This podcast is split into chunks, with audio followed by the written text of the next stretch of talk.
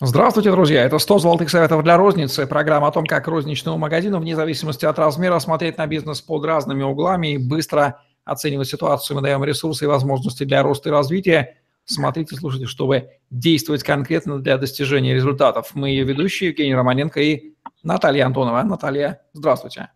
Да, здравствуйте, Евгений, здравствуйте, коллеги. Не устаем мы посвящать периодически тему нашего любимого ассортименту. Это очень важная штука для розничного магазина. Его, от его оптимального, правильного подбора зависит то, что будет продаваться, а что будет лежать на полках месяцами, даже годами. Как сформировать конкурентоспособный ассортимент? Тема нашего сегодняшнего выпуска и рекомендации. Наталья, как будут звучать самые главные?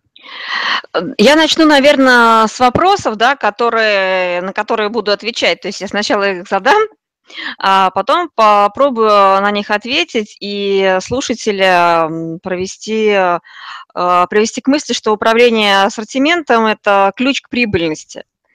А, первый, первый вопрос, который возникает, влияет ли каким-то образом покупатели на ассортиментную линейку? Если влияет, то как? А как нужно менять э, ассортиментную матрицу, представленный товар в торговом зале, чтобы соответствовать э, потребности покупателям? То есть как, э, я имею в виду, что не, ну, прям физически нужно делать, один, два, три. А как сформировать конкурентоспособную структуру ассортимента и а, сколько должно быть каких товарных категорий, сколько в рамках каждой товарной категории единиц товара. И если мы заводим сезонные товары, ну, которые присутствуют не всегда, а на определенный период, то каким должен быть сезонный ассортимент? А, на все эти вопросы а, отвечает по большому счету категорийный менеджмент, который это является система управления ассортиментом, в рамках которой весь торговый ассортимент, товарный ассортимент разделен на группы. И делится он а, на группы по-разному. И вот а, кратко расскажу классификацию, на основании которого эта классификация происходит, как раз и отвечает на вопрос, каким образом покупатель влияет. А, первый подход для разделения и классификации товарных категорий – это комплексный подход, который включает в себя ответ на вопросы, какие задачи позиционирования решает та или иная товарная категория, и как та или иная товарная категория воспринимается является покупателем. И здесь у нас есть целевые периодические категории, а, базовые и основные а, товарные категории есть уникальные, есть э, сезонные периодические.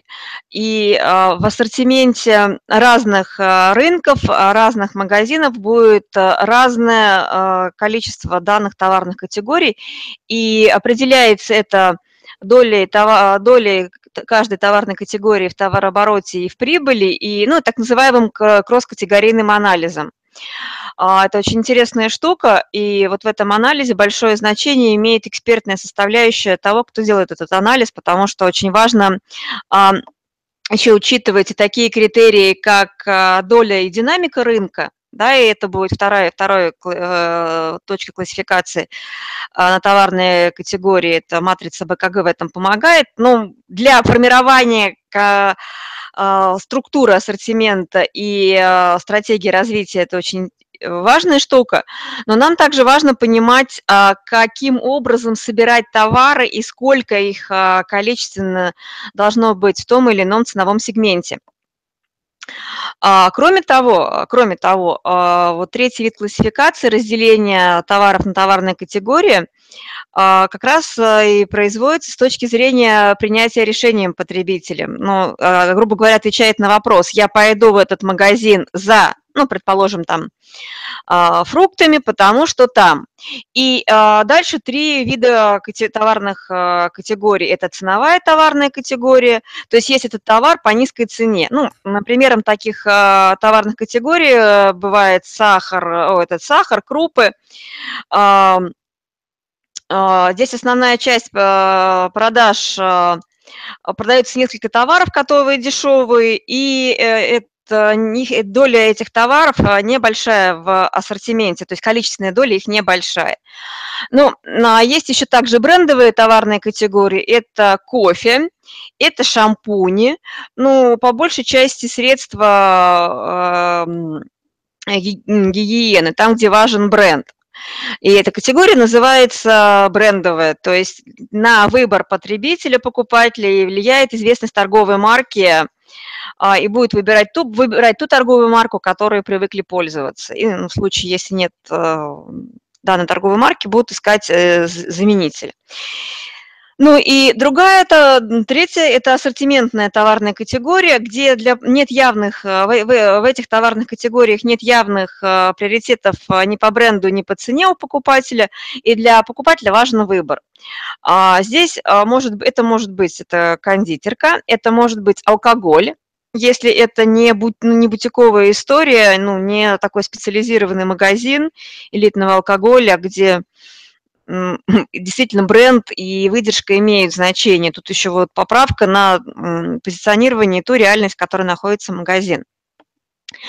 А, далее, а, для того, чтобы а, сформировать конкурентоспособную структуру ассортимента своего магазина, важно придерживаться четырех факторов, при формировании структуры количе, количественного количество товарных э, категорий и количество единиц э, в рамках каждой товарной категории.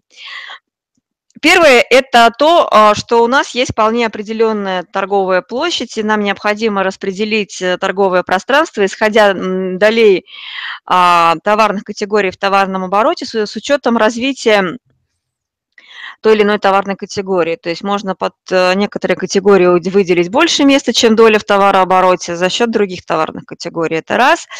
А, вторая история, что а, нужно смотреть на своего конкурента. Да? То есть опираясь на то, а, какой ассортимент а, является целевым и приоритетным для вашего магазина, и какой целевым и приоритетным для магазина конкурентов, и исходя из этой истории выстраивать свою конкурентную стратегию по ассортименту. В приоритетных категориях это то, что является маркером, ну, вот, э, отличительной особенностью нашего магазина, а, мы должны давать лучшее предложение по цене и по выбору. А основные товарные категории – это не, быть не хуже конкурентов а, по выбору и по цене. В зависимости от того, в каком сегменте мы играем ну, в сравнении с конкурентом. А третий, э, другой важный фактор, который влияет на структуру ассортимента, это соответствие а, тем покупательским сегментам, а, целевым и нецелевым, а, сегментам покупателей, в том числе и по цене. Да? То есть вот я в своем опыте мы делили на четыре сегмента эконом, средний, минус, средний и премиум сегмент. И вот это разделение делали каким образом? То есть на основании, это как в магазине в целом, так и в рамках каждой товарной категории можно делать сегментирование, ну вот делать разрез по покупательским сегментом. И для этого есть такой отчет, называется «Распределение сумм в чеках». А в этом отчете показывается, ну, он формируется от а, суммы чека, и там видно, сколько каких чеков, а, какого в сегменте покупки, в рублевом сегменте, с каким средним чеком, какое количество чеков по товарной категории или по магазину. Это позволяет сформировать количественную структуру той или иной товарной категории. А, кроме того, а, а, есть еще другой важный критерий – это цена за базовую единицу товара. То есть, эм, допустим, если мы поговорим про пиво, да, то есть, ну, как товарную категорию, вот сегментирование по цене в рамках цены за литр, да, то есть, чтобы не было перекоса в, в, в, ценовой, в ценовой структуре. И это один из критериев, который также накладывается вот на, а, при принятии решения о структуре ассортимента.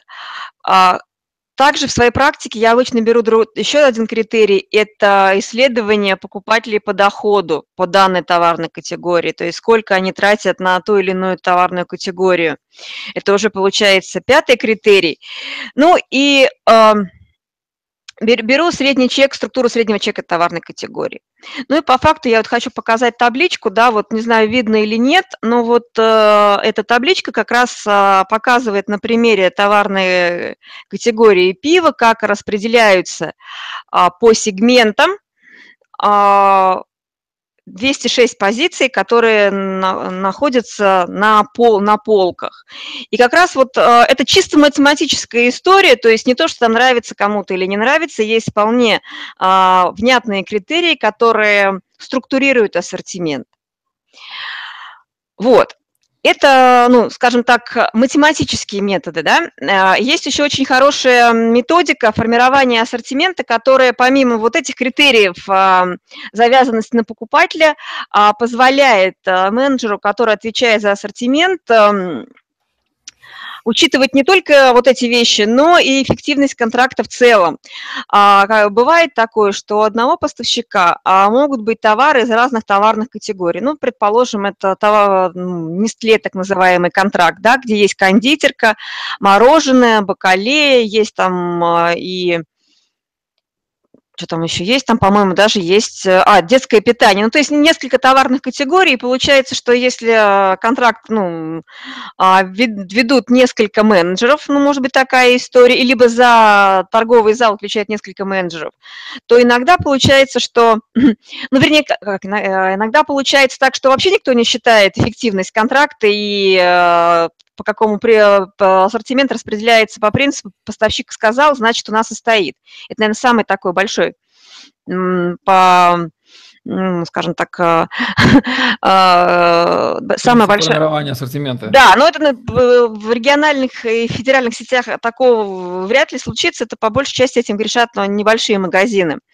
Вот, так вот, Методика формирования ассортимента, а, которая позволяет учитывать э, контракт целиком, а, берется в какой-то, ну, в любой товарной категории, ну, допустим, это там кофейная категория, это брендовая товарная категория, я сейчас на ее примере разложу, а в ценовой ассортиментной будет логика та же, просто количество долей под, ну, товаров разных подгрупп будет э, разное, ну, распределение по долям. А, выбирается ядро товарной категории. Это товары известных брендов, которые очень хорошо продаются. А к этим, ну, это обычно 30-40% а, продаж, и, ну, а в количестве это не, ну, абсолютно небольшое количество. А к ним а, берутся дополнительные ядра, это другие товары из а, контрактов известных брендов. А, это еще небольшое количество. А потом а, есть третья группа, это товары не ведущих брендов, их может быть количественно, допустим, порядка 30-40%, а в товарообороте они занимают, ну, там, может быть, 20%. Но у них хорошие продажи и прибыльность хорошая, то есть на них мы тоже зарабатываем. И их мы следующими ставим в ассортимент. Ставим дополнение к топам, ну, то есть из этих же контрактов неведущих брендов. Почему? Потому что, ну, а, мы же не можем выбирать только а, хорошо продающийся товар. Вернее, мы-то, конечно, можем, но просто тогда мы не получим а, условия по контракту от поставщика или производителя. Поэтому вместе с хорошо продающимися товарами нам приходится брать всякую, ну, там, скажем так, дополнительные товары. Да? Идут еще кросс-дополнения, это товары производителей, которые занимают э, тоже значимую долю в ассортименте, но неизвестны. Да, то есть мы берем их для того, чтобы сделать ассортимент привлекательный. То есть понятно, что это могут быть не бешеные там продажи, но э, э, эти товары нужны для того, чтобы э, ассортимент был вкусным не только как ассортимент контракта, но и как ассортимент с точки зрения потребителя. Таких товаров порядка 15-20% по количеству, ну и в товарообороте ну, где-то ту же самую долю занимает с э, прибыльностью по-разному, в зависимости от того, какая у нас ценовая политика на товарную категорию. И все остальное – это так называемый балласт, который а, это товары, производители, поставщики которых не могут внятно объяснить вообще, зачем он нужен. в ассортименте, а, но очень хотят стать нам на полке, готовы давать хорошие ценовые условия. И, ну, то есть, скажем так, это первые товары на вывод, если они не продаются. Их обычно, ну, немного, ну, у хорошего менеджера их обычно немного, и именно за счет этого балласта обычно э, вводятся новые товары высокомаржинальные, то есть это первые кандидаты на вылет, и то, что держит, ну, грубо говоря, полки, и, в принципе, их может быть вообще и не быть. А, возможно, а, в каких-то товарных категориях лучше продублировать ядра категория, либо топовые позиции фейсами, для того, чтобы продавать больше. Вот э, при такой логике э, учитываются условия контракта как такового в рамках данной товарной группы и в рамках других товарных групп. И на мой взгляд, вот если совмещать э, вот два этих метода, которые, о которых я рассказала сегодня, брать их как логику для формирования ассортимента с точки зрения потребителя как такового и выгоды магазина – это вообще замечательная история. То есть это вот то, что позволяет магазину зарабатывать. И есть еще третий, ну, третий фактор – это совместная выгода ритейл-поставщик.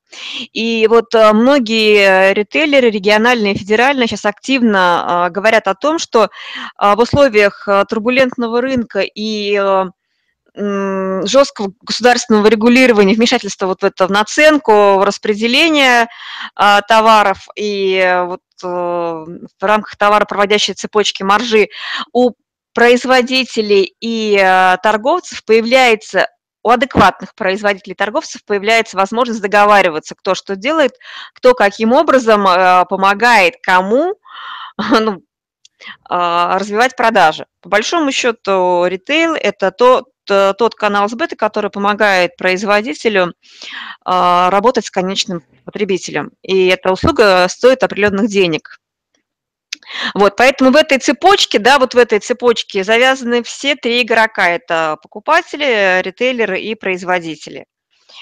А, и на формирование ассортимента влияет как раз три эти вот э, силы.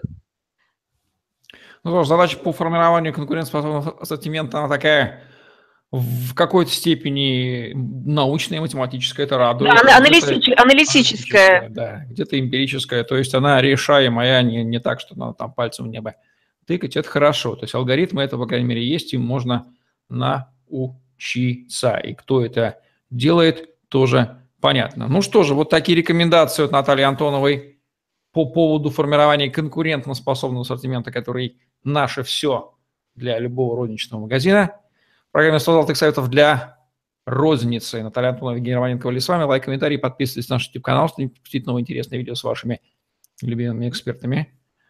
Остается пожелать, чтобы ассортимент в вашем магазине был конкурентоспособен и поставщики им не управляли, как вы это уже услышали. Всем пока. Удачи.